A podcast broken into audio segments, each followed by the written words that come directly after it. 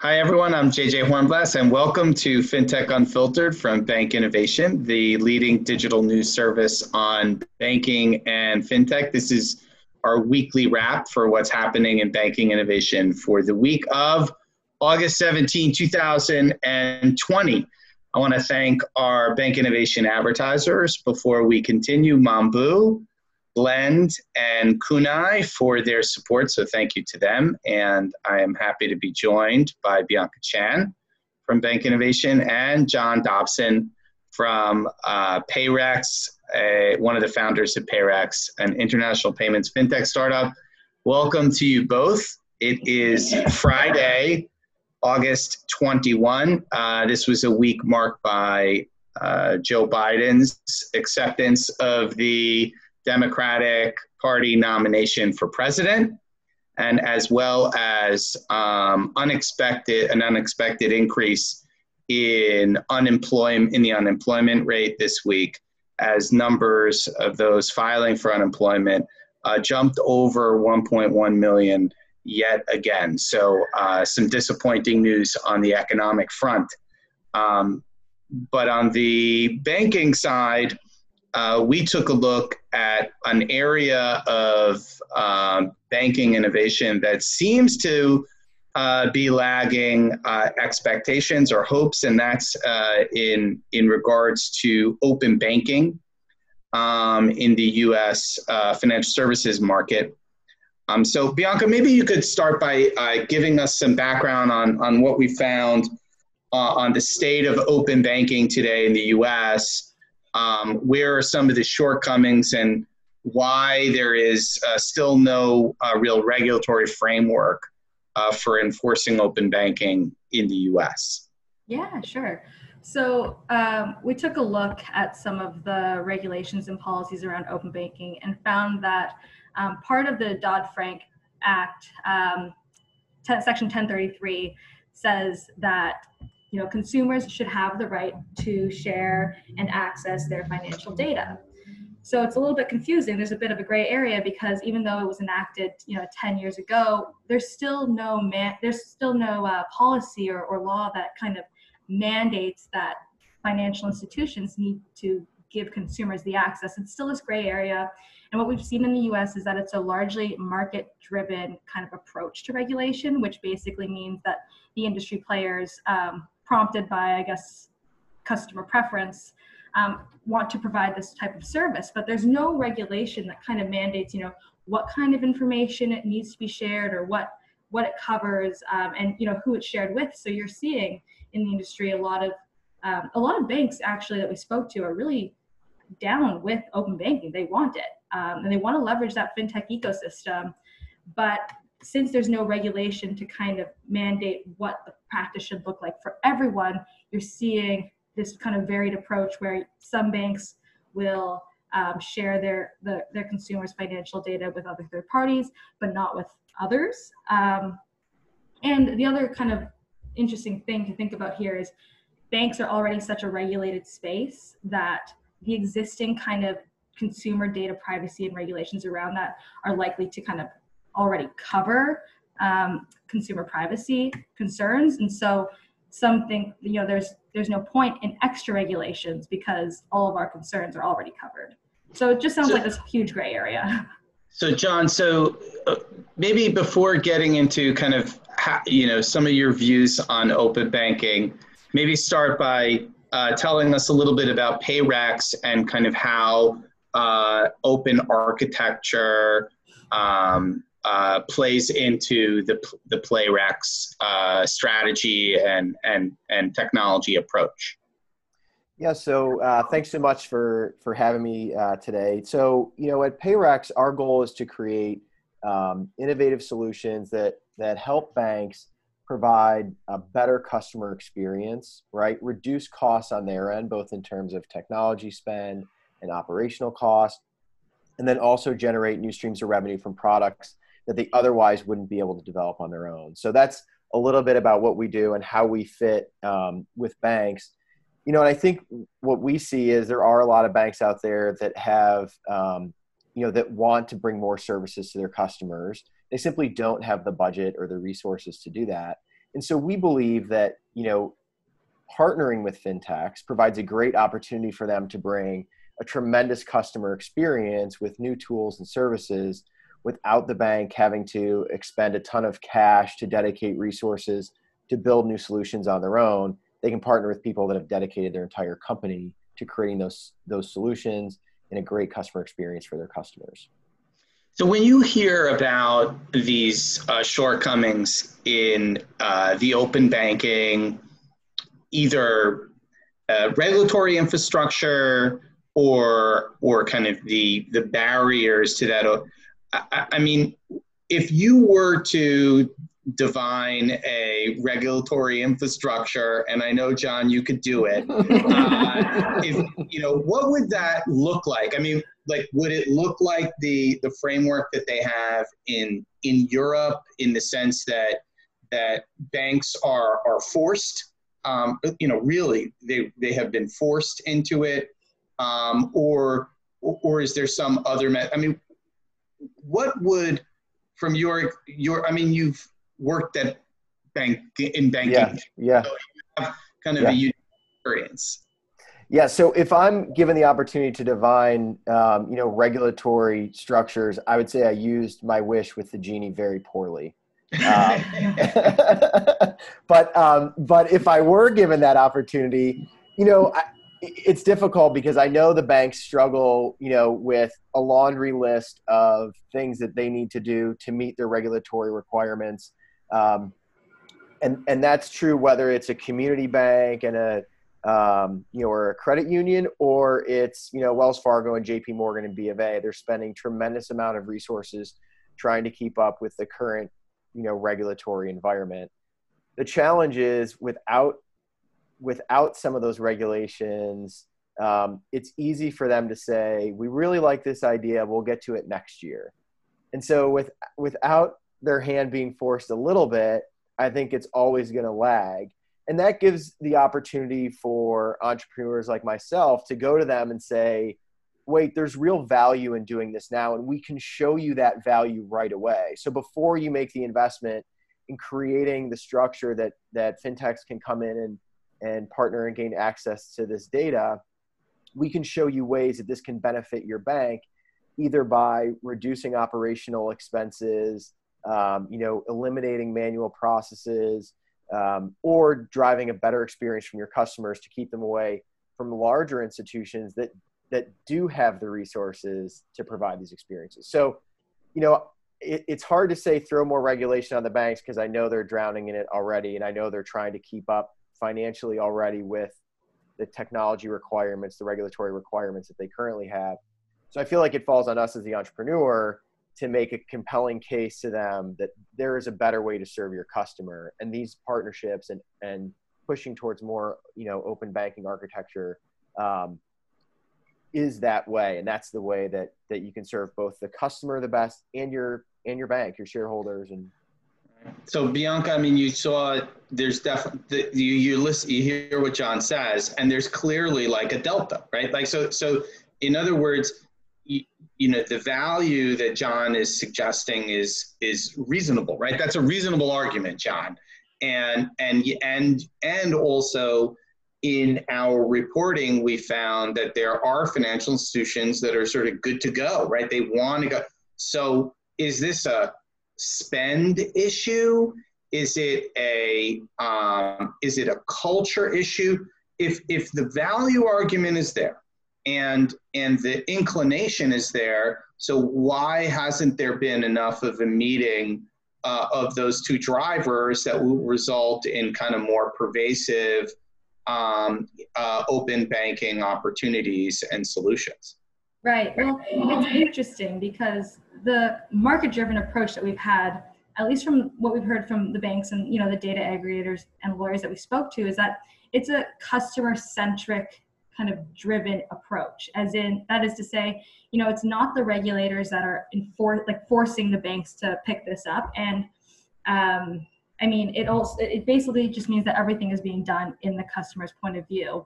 And regardless i mean despite the fact that the us doesn't have any kind of mandate that forces open banking it's still seen from from the sources that we've spoken to, it's still seen as an industry leader in open banking practices. So maybe the idea is that the market-driven approach is kind of the way to go, and, and uh, the regulation is not necessarily needed.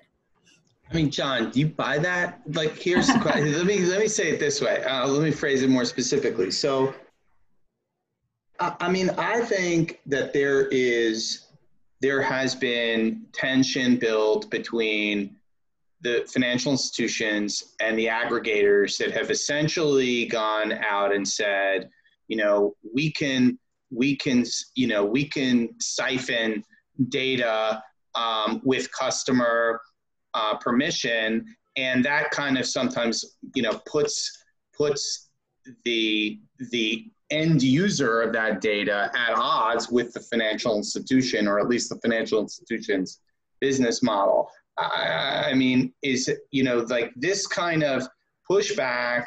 I mean, have you seen this as well? And do you think that is it really customer driven, or is it more that there is um, there's a you know friction from you know some of the from these data aggregators um, you know and their behavior over the last several years i think um, i think banks are not natural um, agents of change. And i think you know their first their first responsibility is safety and security.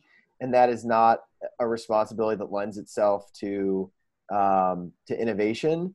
And so you know and also as we you know having worked at two large banks um, working with a lot of banks in my new role you know innovation is still a difficult scary thing. And there's a lot of questions about not just protecting the customer protecting the data but also protecting the relationship right how do we make sure that this doesn't go from being you know our customer to this fintech's customer right we need to maintain the value of that relationship so I think those are all things that the bank wrestles with. You know, I I think they are not they are not likely on their own to ever say like, yeah, let's. You know, the majority of banks aren't likely on their own to have this epiphany. We want to just open up, right? They are always going to be predisposed to say, no, we want to stay very close. We want to, you know, keep our customers close, not give other folks access to that data, not give other folks access to our customers, because we want that revenue, we want that relationship if we crack the door for them to go do some other thing with some other provider, does that crack the door to the whole relationship leaving? So I don't. I think they are naturally predisposed to be very cautious and and sort of uh, hesitant to take part in that. So to to drive real change, it probably does have to be regulatory. Um, but you know, at PayRecs, we obviously believe that we can convince banks that it is in their own best interest to partner with firms like ourselves and and to drive solutions that way and that there is a solution that can provide value to them and their customers good let's change to another topic before we get in real trouble um, innovation spend and uh, fintech fintech partnerships kind of uh, post uh, coronavirus um, pandemic shock. Um, so certainly there has been this focus on um, on partnerships, um, but is there is there really the, the kind of pace of partnerships um, that would be expected, or you know what is what has been happening on this kind of post COVID dynamic in terms of innovation and innovation spending, Bianca? Yeah, well, I mean, we have definitely seen, you know, bank big bank partnerships with big tech companies, but that's no surprise. I mean, that happens all the time. Uh, the question in the survey that we ran as part of INV really was looking at a one to two year kind of time period. So I think it's kind of hard to tell whether that you know 70 or so percent that said that they would be increasing innovation spend and that 60 to 70% that said they were going to increase or significantly increase fintech partnerships. Um, it's kind of hard to gauge that based on just how much time has passed so far. But you're definitely seeing, I mean, when we speak with people in the industry, there's definitely a change um, in terms of like the timeline for how long it takes to develop a product. That's definitely been accelerated. And I think to Jon's earlier point, banks are looking to spin up these sorts of products and solutions quickly, and it's much faster to do it via a fintech that's kind of dedicated you know their time and life basically to this one particular aspect of banking sure, sure. The, it, what was interesting john i mean bianca what you you know what the the bi team found and um, is and and and i'm kind of extrapolating it seems that most of the very recent initiatives um, are tied to um, mobile application enhancement, refinement, and so on, and not um, as much on the payment side. Now, you know, gross payment volumes in, in the economy are down, so I get that.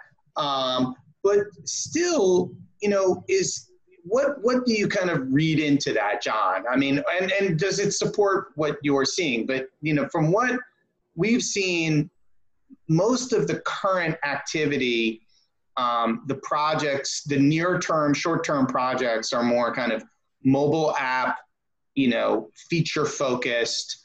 Um, and that goes with uh, usage numbers that are kind of, you know, going through the roof, obviously.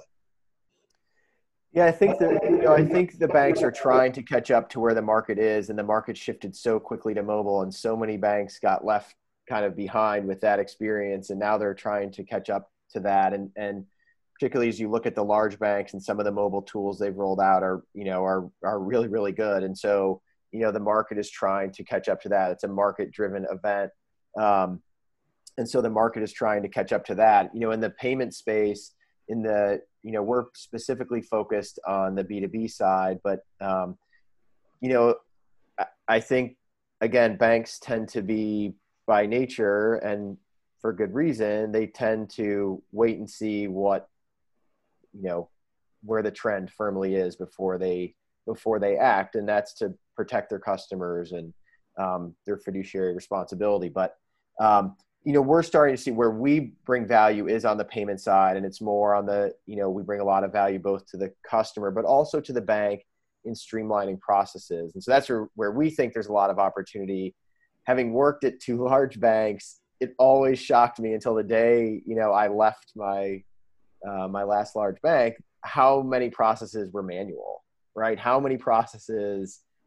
Why isn't this out the door yet? Oh, it's it's waiting for JJ to push the button so it can go out the door, right? And you're like, that there's a person in the bank that does that. Um, so you know that's where where we try and drive innovation, and and you know we feel like driving innovation there on the payment side can create both a better experience for the customer and reduce costs dramatically for the bank. So that's where we feel like we're starting to see more interest from banks that are more, you know, forward leaning and more progressive saying, "Hey, how can we make this a better experience for our customers?"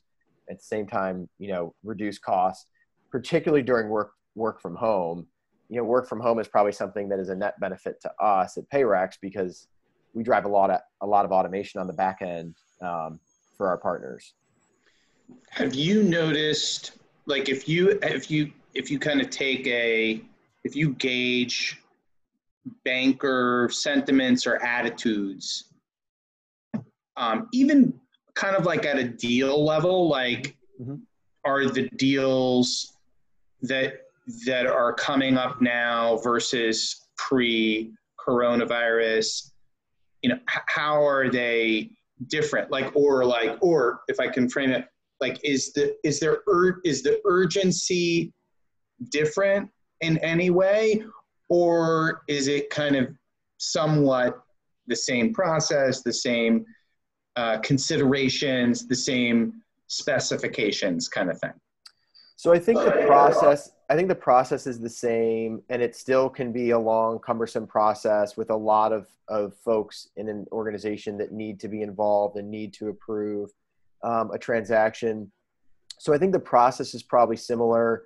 Um, you know, I think the interest is is it seems to be as high as ever. Um, and I don't know if that's because people have a little more time in their day. You know, they're not they're not rushing all over town with meetings. They're sitting at their desk, and so maybe they have a little more time in their day to think about some of these things.